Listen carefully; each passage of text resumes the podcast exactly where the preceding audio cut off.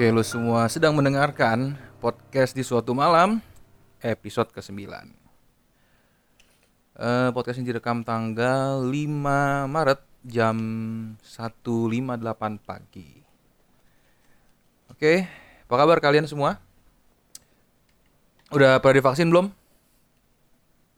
Vaksin sekarang udah mulai tersedia ya buat yang dokter dan para lansia gitu ya. Kemarin eh, kerabat gue juga ada yang orang tuanya udah divaksin. Ya bagus lah. Semoga kita semua bisa divaksin secepatnya ya. Eh, ngomong-ngomong vaksin ya, gue gue harap diantara lu nggak ada lah yang bilang, ah oh, vaksin itu cuma rekaan pemerintah. Bingung nih gue yang begini-begini nih ya. Kasih obat kok ngeyel. Emang manusia tuh kayak gitu kali ya sifatnya, tuh tunggu sakit dulu baru nyadar gitu. Mungkin, mungkin. Atau gue harap semoga diantara lo pada gak ada yang bikin hoax atau nyebar-nyebar hoax gitu ya. Hoax, oh vaksin tuh konspirasi, konspirasi global. Kalau misalnya di antara lo ada yang kayak gitu sih, sebaiknya stop dengerin episode kali ini ya. Stop dengerin podcast ini, maksudnya semua episode gak usah lo dengerin gitu. Karena ya lu goblok. Orang-orang begini tuh kok punya banyak waktu gitu untuk nyebar-nyebarin hoax gitu ya. Kalau bikin hoax pemilu oke okay lah, mungkin lo dibayar gitu ya. Lah ini hoax vaksin, satu dunia men juga kena itu corona gitu. Udah pasti ada ada gitu masalahnya. Aduh. Gak ngerti deh gue sama orang kayak gini ya gak? Oke, langsung nih ya. Jadi gini, uh, beberapa waktu yang lalu kira-kira Januari mungkin kali ya. Jadi waktu itu teman teman dekat gue si A nelpon gitu. Dia dia pengen minta saran lah gitu. Jadi gue bilang kenapa? Oke, jadi si A ini punya teman, temannya teman gue dong, ya kan? Jadi si A ini punya teman si B. Uh, si B telepon ke si A, uh, cerita, eh gue punya musibah nih, ketibaan masalah gitu. Bokap bokap gue sakit, butuh dana banyak, jadi pengen minjem duit gitu. Nah pasti kan di sini juga ada ya teman-teman yang mungkin pernah diminta pinjaman duit gitu sama temennya, baik nominal kecil ataupun nominal yang besar gitu. Sebenarnya nggak ada masalah sih dengan minjem duit ini, nggak ada masalah gitu. Namanya teman lagi kesulitan pasti lo dengan senang hati bantu dong. Apalagi kan masalah kesehatan orang tua gitu kan, pasti lo wah lo pengen bantu nih temen lo. Ya, kecuali masalah lo misalnya, aduh gue kurang duit nih buat belanja cabe-cabean simpenan gue. Nah udah itu tuh masalah lo deh ya kan. Nah jadi temen gue si A nanya nih ke gue, ini gue harus gimana ya gitu. Gue mau bantu, tapi kok gue ragu nih. Emang lo ragunya kenapa bro? Gitu gue tanya. Jadi si A ini ragu minjemin duit ke si B karena dua hal. Nah, yang pertama, si A dan si B ini kan dari temenan ini dari zaman ngampus gitu kan ya. Nah si B ini emang suka minjem duit ke si A dari zaman ngampus. Kalau zaman dulu paling, eh gue minjem duit dong lima puluh ribu gitu buat makan dua hari gitu kan. Pas sudah kerja minjem nominalnya makin gede dong, satu juta kadang-kadang atau dua juta. Kadang-kadang dibalikin, kadang enggak gitu. Nah, tapi si B ini hidupnya mewah gitu. Kerjaannya liburan mulu ya kan. Ntar ke Jogja, bulan depan, beberapa bulan lagi ke Bali, terus beberapa bulan lagi wah ke Jepang nih gitu. Ini konteksnya liburan, bukan bukan kunjungan kerja atau kunker ya. Liburan aja gitu, foto-foto di Instagram ya kan, nongkrong di bar ya kan, asik. Ya begitulah kira-kira gaya hidup flamboyan tapi banyak utang sana sini gitu.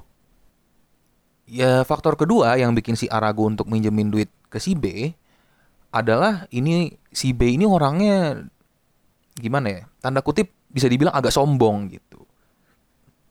Jadi si B ini pas kuliah emang udah bagus lah gitu, kayaknya karirnya tuh bagus gitu. Dia masuk lembaga apa badan eksekutif mahasiswa gitu-gitu, masuk himpunan apa segala macem. Pas lulus kuliah dapat kerjaan yang bagus gitu kan.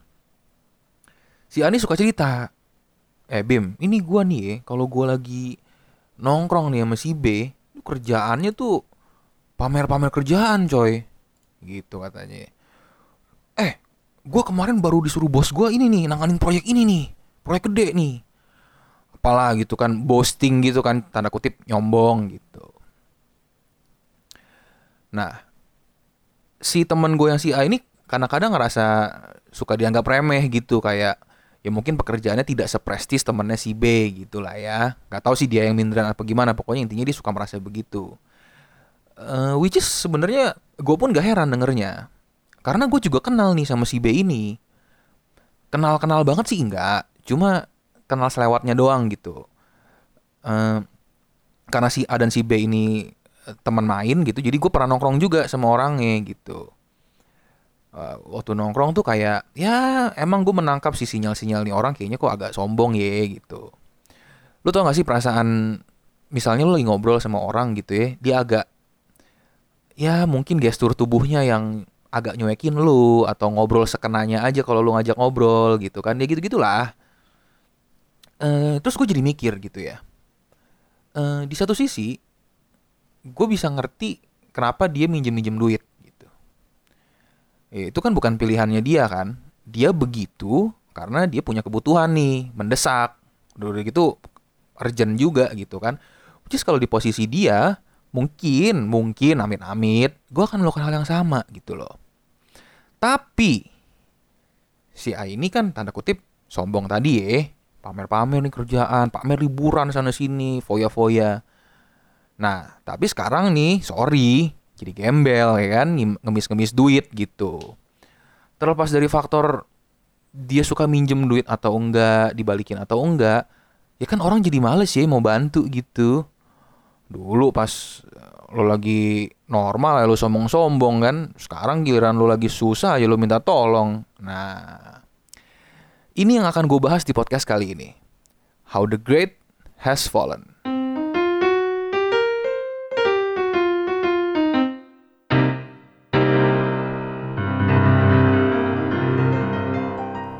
Oke, okay. How the Great Has Fallen. Hmm, gue coba berpikir-pikir gitu ya dari kemarin. Apa aja sih kira-kira contoh dari slogan ini yang kira-kira bisa relate sama kehidupan kita sehari-hari? Selain misalnya tadi ya, eh, teman yang dulunya sombong sekarang minta-minta bantuan gitu. Hmm, setelah gue pikir-pikir, gue punya satu cerita. Eh, di episode keempat kemarin, gue kan pernah cerita tentang bagaimana gue waktu kuliah itu uh, besar di lingkungan resimen mahasiswa. Uh, ya, resimen mahasiswa itu sekali lagi nih gue ulang gitu, mungkin ada yang belum tahu. Itu sebuah unit kegiatan mahasiswa, tapi basicnya militer lah gitu. Dilatihnya sama tentara dan kawan-kawan. Nah, uh, di lingkungan resimen mahasiswa itu kan banyak tuh alumni-alumni yang udah tua, umur empat puluh sampai lima puluhan, masih gaya-gaya ala-ala ABRI gitu, pakai pakai seragam loreng dan kawan-kawan. Lorengnya, wah, ka- camouflage U S Marine, tapi namanya Sukirman. Sosok bawa pistol, tapi ternyata korek api. Piara-piara kumis ala Mas Adam gitu kan, yang kayak gagang telepon begitu kan, biar berwibawa, ya gitu-gitulah. Nah, e, waktu itu gue melihat fenomena ini tuh gue diskusi sama salah satu alumni gue yang masih waras gitu. Menurut gue masih waras lah ya. Terus dia bilang gini, itu adalah yang disebut dengan P P S. Atau post power syndrome. Itu pertama kali tuh gue tahu istilah P P S itu. Nah, jadi setelah gue googling, menurut website Rumah Sakit Jiwa, waduh, R S J, daerah Surakarta, uh, R S J D strip Surakarta jatengprov dot go dot i d. Definisi P P S adalah suatu kejiwaan yang umumnya dialami oleh orang-orang yang kehilangan kekuasaan atau jabatan, yang kemudian diikuti dengan menurunnya harga diri. P P S ini biasa dialami oleh orang-orang yang menjalani masa pensiun. Mungkin tadinya aktif, banyak kegiatan, punya kekuasaan, punya jabatan, banyak duit, bla bla bla. Tiba-tiba harus mengalami masa pensiun di mana kan power dan kawan-kawan itu tidak dimiliki lagi olehnya gitu loh. Gejala-gejala yang muncul ini bisa kebagi tiga. Ada gejala fisik, gejala emosi, dan perilaku. Simpelnya gini deh, kalau misalnya ada orang tua tiba-tiba baru pensiun suka marah-marah, nggak mau didebat, gitu-gitu kan. Dan ini yang kita semua tahu nih. Terus menceritakan kondisi ketika masih berjaya. Nah, pada kasus gue, waktu gue hidup di Menwa itu, lingkungan resimen mahasiswa itu, sering banget tuh ada alumni-alumni gue gitu. Zaman saya dulu. Waduh. Kalau udah kalimat depannya zaman saya dulu, nah lu udah tahu tuh arahnya kemana itu. Zaman saya dulu masih boleh bawa pistol kemana-mana. Naik bus kereta antar daerah asal bawa kartu anggota gratis. Wah. Nah mungkin kalau kasusnya di alumni Menwa ini bukan P P S pada masa pensiun, tapi susah move on dari kejayaan pas masih kuliah dulu gitu. Mungkin teman-teman juga ada yang mengalami pas masih kuliah atau sekarang lagi kuliah. Eh sekarang sih enggak, orang lagi COVID kuliahnya aja di website gitu kan, pakai Zoom. Nah mungkin pas kuliah teman-teman gitu ada senior-senior yang mungkin maksudnya pengen sharing, tapi malah jadi bangga-banggain angkatannya gitu. Biasanya kan abang-abang senior gitu lah ya kan, sambil ngerokok, terus nyuruh juniornya beliin kopi. Nah mulai dah tuh cerita tuh. Di zaman gua kuliah mah susah bos, ojek nggak ada, yang online kemana-mana gua harus naik angkot, tempat print susah belum banyak, harus ngantri sana sini. Nah ospek lo mah cemen, zaman gua ospek masih dipukulin. Lo mah enak kelas ada A C, zaman gua gedungnya nggak ada, ya pokoknya udah parah-parah terus dah, pokoknya makin parah makin parah gitu, nggak mau kalah gitu. Nah di kehidupan sehari-hari pasti juga lu nemuin deh. Lu mungkin lagi ngumpul keluarga besar pas lebaran, atau Natal, atau lagi Imlek, atau apapun gitu. Tiba-tiba ada om lu datang gitu nanya-nanya gitu. Kamu kerjanya udah gimana? Atau kuliahnya udah gimana? Kayak om dong. Dulu om seumur kamu. Waduh. Om udah tugas keluar negeri. Om udah bikin bisnis apa, naik mobil ini, ketemu tokoh A, B, C, bla bla. Padahal kita gak nanya sob.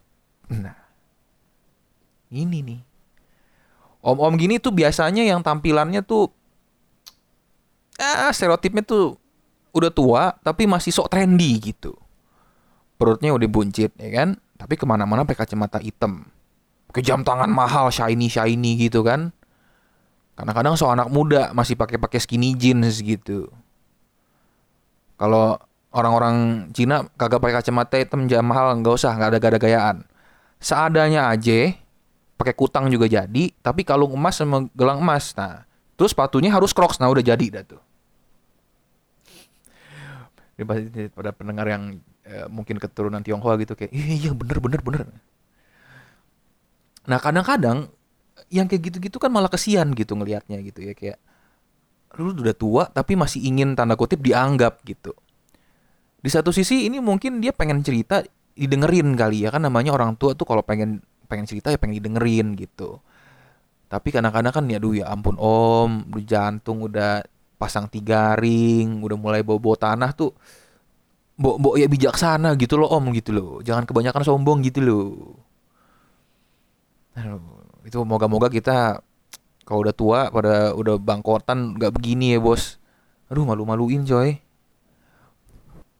Gue punya prinsip, mari kita bertekad menjadi bapak-bapak yang tetap keren pas sudah uzur. Contohnya George Clooney atau Brad Pitt lah gitu. Itu udah mau enam puluh masih kece gitu ngelihatnya gitu kan. Eh, tapi jangan-jangan tahu-taunya George Clooney kalau lagi ngumpul keluarga, P P S juga lagi sama keluarganya. Waduh, sulit, sulit, sulit.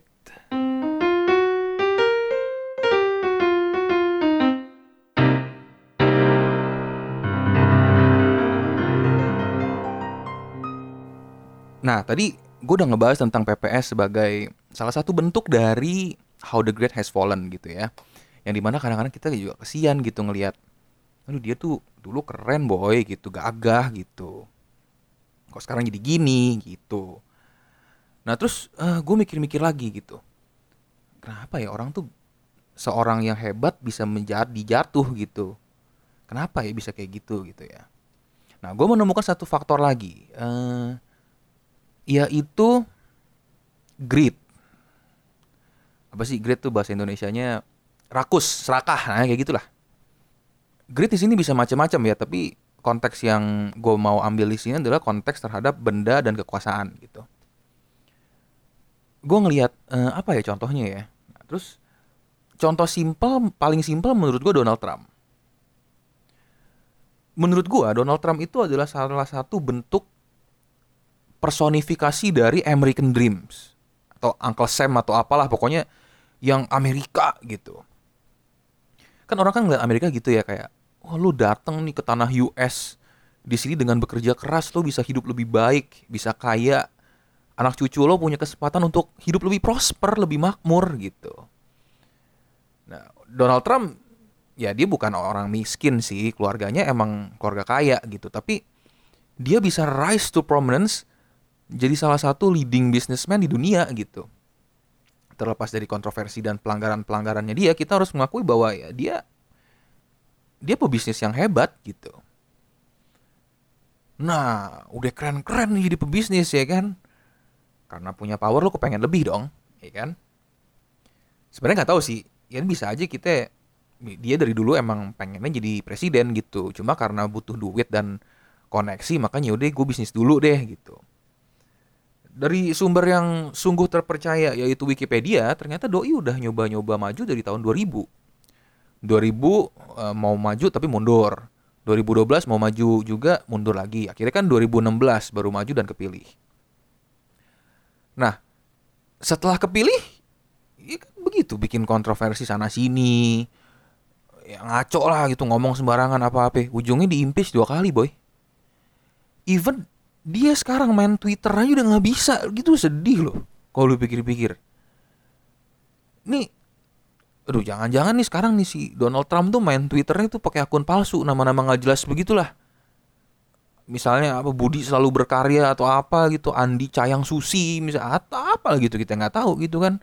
Komen-komen di Instagram cewek-cewek seksi gitu. Ada yang tegak tapi bukan bendera nih, ya kayak gitu-gitulah gitu ya, mungkin loh, mungkin kita kan gak tahu gitu. Aduh, ngomong-ngomong Trump, dia punya gak sih teman dekat yang bisa dicurhatin gitu, maksudnya heart to heart gitu, dia curhat gitu. Karena menurut gue ya, kalau dia punya teman dekat, itu gue yakin pasti dia dibilangin, Nyet, lu yakin mau, lu mau ngesahin keputusan ngaco begini nih gitu, atau lu ngomong jangan sembarangan deh gitu, atau apa gitu kan. Atau paling simpel, saling simpel ngasih tahu gaya rambut lu tuh jangan gitu loh bro, udah botak tuh botak aja udah gitu. Ada nggak gitu? Kayaknya gue rasa juga nggak punya teman dekat gitu ya, karena susah gitu kan kalau lu terlalu powerful, kadang-kadang teman lu juga nggak berani ngasih tau lu kalau lu salah gitu. Nah itu tentang Trump gitu. Contoh kedua adalah idola gue sepanjang masa. Siapa lagi kalau bukan the one and only mister Ahmad Dhani. Gue tahu nih pasti ada yang, anjing lu, Bim lu, ngidolin Ahmad Dhani gak ada yang lain apa ya? Andika Kangen Band gitu atau siapa gitu. Gue yakin pasti ada yang kayak, yakin lu Ahmad Dhani gitu. Nih eh, dia tuh, duh, semua lagu bikinan dia ya, yang sampai tahun dua ribuan awal nih, bagus semua menurut gue. Mau lagu Dewa, lagunya Reza, lagunya Krisye, segala macam tuh bagus dah. Nah, terlepas dari dia ya, dia ada nyaplok elemen musiknya Queen atau Toto, ya, tapi tetap keren menurut gua. Pokoknya gini, buat gua tuh Ahmad Dhani tuh keren mampus. Dulu. Sampai ketika dia memutuskan untuk botak.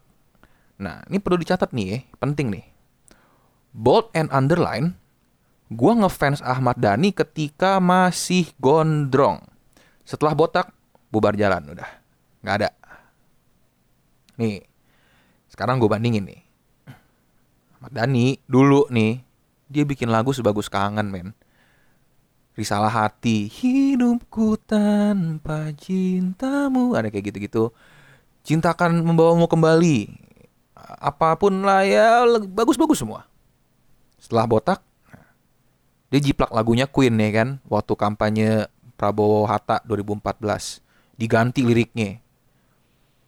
Terus dia videonya pakai baju-baju ala Nazi gitu kan. Terus lu cari Google masih ada tuh jejaknya. Dia cover lagunya We Will Rock You tapi liriknya kampanye Prabowo lah gitu. Udah gitu ditweet sama Brian May, gitarisnya Queen, men. Dia bilang bahwa ini lagu gak pakai izin. Anjing, malu woy. Tuh lu di kritik idola lu sendiri gitu kan. Dulu nih dia bikinin lagu buat Reza tuh banyak banget. Album satu, album dua itu yang bikin Ahmad Dhani semua. Salah satu lagu yang paling favorit gue kalau karaoke itu adalah Biar Menjadi Kenangan. Aku dan kamu takkan tahu mengapa kita tak berpisah. Main bagus juga ya suara gue ya. Hmm. Setelah botak, dia bikin lagu kolaborasi sama Fadli Zon, woy. Bikin lagu judulnya Sajak Tangan Besi. Jelek, blok. Astagfirullah, jelek. Ya itu, itu maksudnya perbandingan antara dia dulu dan sekarang gitu. Kita lihat soal politik. Ahmad Dhani terjun ke politik. Itu gue gak bisa ngomong.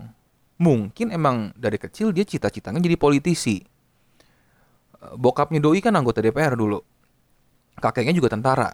Jadi ya mungkin bisa aja ketertarikan politiknya itu emang ada gitu. Dia sempat e, menyalurkan kritik-kritik sosial lewat lagu-lagu juga. Dulu di Dewa dia sempat bikin nama lagunya tuh Aspirasi Putih. Di Ahmad Band bikin lagu-lagu isinya kritik gitu. Banyak lah. Tapi memang ketutup sama lagu-lagu cintanya dia yang mungkin ya, ya mungkin itu permintaan pasar kali ya. Masalah dia di penjara itu bisa diperdebatkan menurut gua. Doi kan nge-tweet, siapa saja yang mendukung penista agama adalah bajingan yang perlu diludahi mukanya. Strip A D P. Waduh. Emang kesannya kan dia nunjuk ke Ahok saat itu konteksnya. Tapi dia tuh jelasin, ya penista agama kan macem-macem.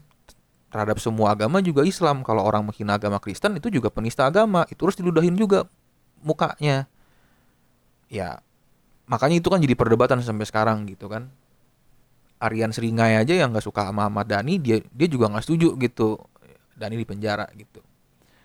Nah, tapi poin utama yang bikin gue sebel sama dia masuk politik adalah, ini idola gue.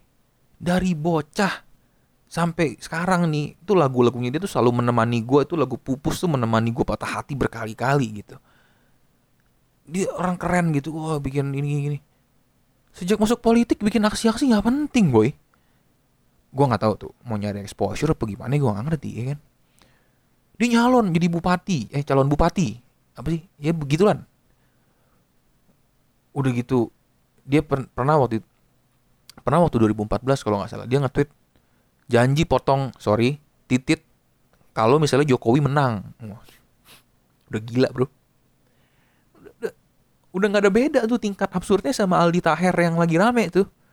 Nyalon jadi gubernur pakai gimmick-gimmick baca Quran. Ya kan? Baca Qurannya bukan di masjid. Di sungai lah baca Quran. Di bajai lah baca Quran. Sorry nih mas. Gak ada tempat lain gitu. harus harus banget gitu di bajai, men.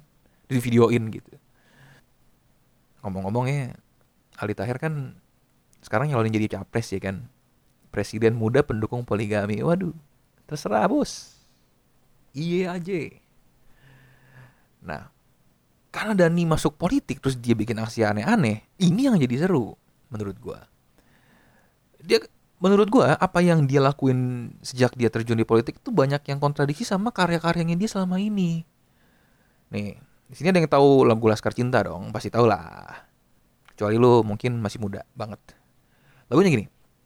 Laskar Cinta, sebarkanlah benih-benih cinta, musnahkanlah virus-virus banci. Gitu-gitu kan. Ada juga yang liriknya bagian, jangan sekali-kali kamu mencoba jadi Tuhan dengan mengadili dan menghakimi. Waduh.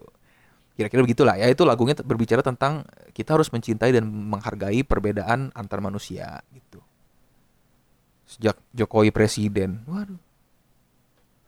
Nge-tweet isinya ngata-ngatain orang, sini di sana sini, ya kan? Termasuk yang tadi yang gue sebut tuh, potong kelamin gitu. Gue gak ngikutin Twitternya, karena gue gak punya Twitter. Tapi gue follow Instagramnya Dewa. Sekarang udah gak ada tuh Instagramnya, cuma sampai tahun lalu doang. Isinya tuh, aduh akhir-akhir buset dah. ngomongin politik mulu, kritik-kritik, menyindir-nyindir mulu. Banyak kan posting politik daripada foto-foto ngeband. Udah nggak ada bedanya. Ini anak akun anak band apa buzzer poltar piungan ini? Ya gitu-gitulah. Ada juga dia bikin lagu bagus. Ini lagu terakhir Ari Lasso di Dewa kalau nggak salah. Namanya tuh Persembahan dari Surga. Liriknya kayak gini. Berilah aku setitik kuasanya untuk meraih kemenangan bagi yang berhak, yang selalu dilindas-lindas tirani yang membawa namanya. Kita nggak tahu nih maksudnya tirani buat siapa gitu ya. Cuma kan ya mungkin buat doi sekarang Jokowi tirani, atau mungkin dulu dia bikin Pak Harto tirani atau gimana. Tapi sekarang doi temenan sama P F I. Yang dulu berantem sama dia juga P F I itu. Ya emang sih ya kan dia nggak ikutan razia warteg pas lebaran gitu kan, ya aneh juga. Ini Ahmad Dhani ikut razia warteg. Tapi kan kita tahu lah ya, maksudnya kelakuan P F I gitu, bawa-bawa nama Tuhan buat jadi polisi masyarakat. Lah itu kan bentuk tirani juga, bos. Tirani mayoritas. Waduh. Nah itulah eh, kesimpulan singkat kenapa menurut gue Ahmad Dhani tuh ya nggak jauh beda sama Trump. Lo jadinya badut karena ambisi lo pengen punya power lebih. Istilah temen deket gue tuh megaloman, obsessed with its own power gitu. Wow, powerful nih aing. Dan jadinya ya begitu. Terus setelah gue cocok logi lebih jauh nih, gue dapet kesimpulan. Tahu gak apa kesimpulannya? Sejak cerai dari Maya, Ahmad Dhani udah jadi gila. Ibaratnya kayak Soeharto. Ibu Tin meninggal, gak lama Pak Harto lengser. Jadi kesimpulannya adalah Bunda Maya adalah kunci dong.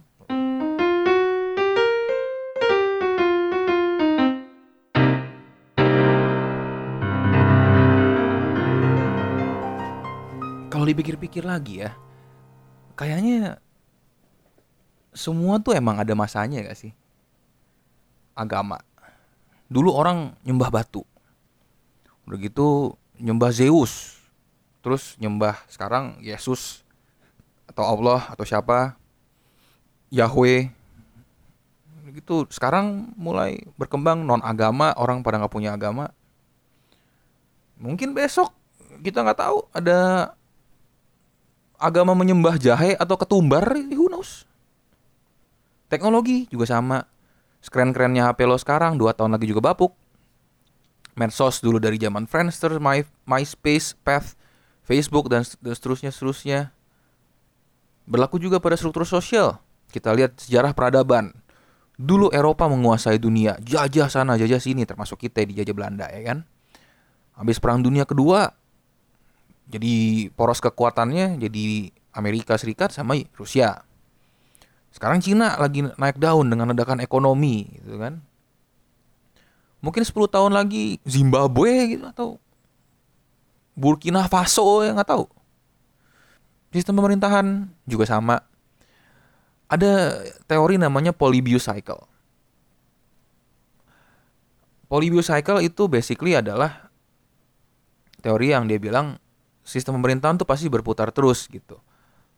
Dari monarki, nanti monarki turun jadi tirani, eh, tirani turun jadi apa-apa, jadi demokrasi, nanti de- demokrasi juga gagal lagi, nanti jadi balik lagi jadi monarki. Ya itu pesan gue, orang-orang yang menganggap demokrasi itu paling baik, eh, enggak men. Oke.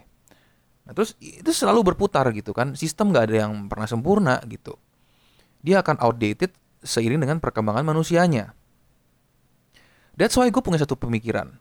Bukan pemikiran original dari gue, tapi menurut gue masuk akal. Lu mau tahu nggak cara lu jadi legend? Cuma dua men caranya. Lo mati muda atau cabut pas lagi di puncak kesuksesan. Udah, itu dua. Karena semua ada masanya, nggak semua orang kan bisa punya karir yang cemerlang dengan usia yang panjang. Gue bahas dari sepak bola. Kalau ada pendengar perempuan yang dengerin, mohon maaf ya kalau nggak ngerti bola ya. Ntar gue bahas dari hal lain juga kok. Kita tahu nih nama besar yang sampai usia tua masih cemerlang. Cristiano Ronaldo, Lionel Messi, Paulo Maldini, Ibrahimovic.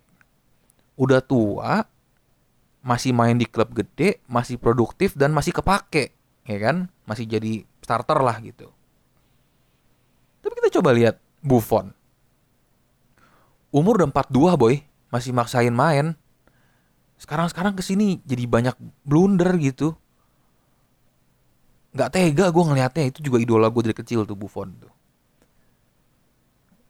Rivaldo, dia dari juara dunia World Cup akhir-akhirnya main di liga-liga Uzbek lah, liga Angola lah. Gue aja baru tahu ada liga bola di Angola, gue baru tahu gue, kirain perang mulu. Waduh. Ronaldinho, ya segitu kerennya gitu dia, terus kayak kebanyakan party pas muda, udah tua pindah klub sana sini nggak jelas, sempat bangkrut juga keuangan kemarin dua ribu dua puluh apa sempat masuk penjara di Paraguay. Ya kita tetap celebrate mereka sebagai pemain-pemain hebat gitu. Tapi man, if you have quit while you're on top man gitu. Jangan nunggu udah uzur dulu gitu. Memang banyak faktor. Bisa aja cedera, salah pindah klub, gak cocok sama pelatihnya misalnya, bisa juga kan. Atau butuh duit, bisa jadi. Tapi sedih gitu kadang-kadang ngeliat, anjir itu pahlawan gue gitu, juntrungannya jadi gak jelas gitu kan. Kita sekarang berpindah ke musik. Musik pun juga sama. Di Indonesia deh, kita ngelihat banyak yang karirnya panjang. Shiloh tujuh, Onah, Noah, Noah, Aril, Peter Pan. Netral, Seringai, God Bless, bla bla bla. Band-band senior yang karirnya panjang. Tapi berapa banyak yang kayak mereka, men? Lihat Ahmad Dhani contohnya gitu, balik lagi ke Ahmad Dhani gitu, jadi kayak gitu. Ari Lasso sekarang jadi YouTuber, bikin prank bareng Andre Taulani. Aduh sedih pak, sedih gue ngelihatnya. Sosok nyapa pakai, ya jadi gini guys. Aduh, duh, duh, duh, duh, duh, duh, duh. Gigi, aduh pakai pakai bikin lagu cinta Facebook, aduh. Berawal dari Facebook baruku, aduh. Gini, Glenn Frey kan meninggal muda ya kan, yang nggak muda-muda banget sih, dia juga kayaknya udah mau gocap, tapi kan dia udah bukan bocah lagi nih, dia bukan A B G lagi gitu, tapi kan lagu-lagu cintanya tuh karena emang bagus jadi relevan sama A B G zaman sekarang. Lagu-lagu barunya juga tumbuh berkembang sama dia gitu, dia banyak ngomongin kan tentang budaya timur dan kawan-kawan. Lu coba deh lu sekarang nih kalau Glenn Frey masih hidup bikin lagu sok-sok kayak Gigi gitu, lu mau lu emang ngelihat Glenn bikin lagu cinta TikTok? Aduh. Makanya ya udahlah enggak apa-apa, doi meninggal muda. Ada bagusnya orang mengingat dia tuh yang baik-baiknya gitu loh. Enggak orang mengingat dia pas udah jatuh. Di luar negeri kita tahu nama besar seperti Freddie Mercury, John Lennon, Tupac. Di musik pun juga ada, di luar musik pun ada Princess Diana misalnya. Ada kan dua puluh tujuh Club. Orang-orang besar yang mati muda pas umur dua puluh tujuh. Jimi Hendrix, Jean, Jean Paul Basquiat, Kurt Cobain, dan kawan-kawan. Legend gitu, karena ya mereka mungkin legend karena mereka gak punya umur panjang, jadi gak punya kesempatan untuk bikin karya yang jelek gitu. Jadi dia mati pas di puncak ketenaran gitu kan. Gue gak ngebayangin misalnya kayak Freddie Mercury gitu, kalau masih hidup. Terus jadi om-om lo yang gak asik yang P P S tadi gitu, saya pas muda bla bla bla gitu. Atau Freddie Mercury bikin channel YouTube isinya prank kayak Ari Lasso gitu. Tuh jualan cilok atau masker, siomay gitu. Sedih pak, sedih. Gue tuh lebih rela mereka tuh ya udahlah mati-mati muda aja gak apa-apa deh, daripada gue harus menyaksikan kejatuhan mereka gitu. Kayak kalau di rock ada John Bon Jovi sama Axel Rose.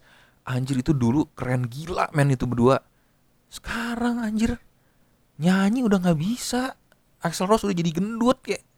Anjing sedih coy. Itu loh maksud gue. Nah, makanya ya, segala penjelasan gue dari tadi sampai sekarang gitu ya, gue jadi berpikir gitu, kayaknya kita harus tahu kapan kita harus stop sesuatu deh. Dan harus bisa move on dari kenangan masa lalu gitu.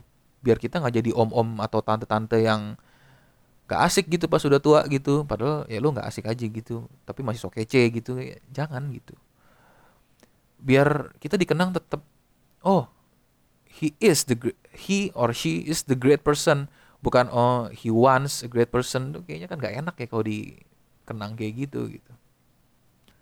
Oke, itu aja dari gue. Semoga ada yang bisa diambil ya dari topik kali ini. Kalau nggak ada sih ya udah nggak apa-apa. Selamat malam, ciao.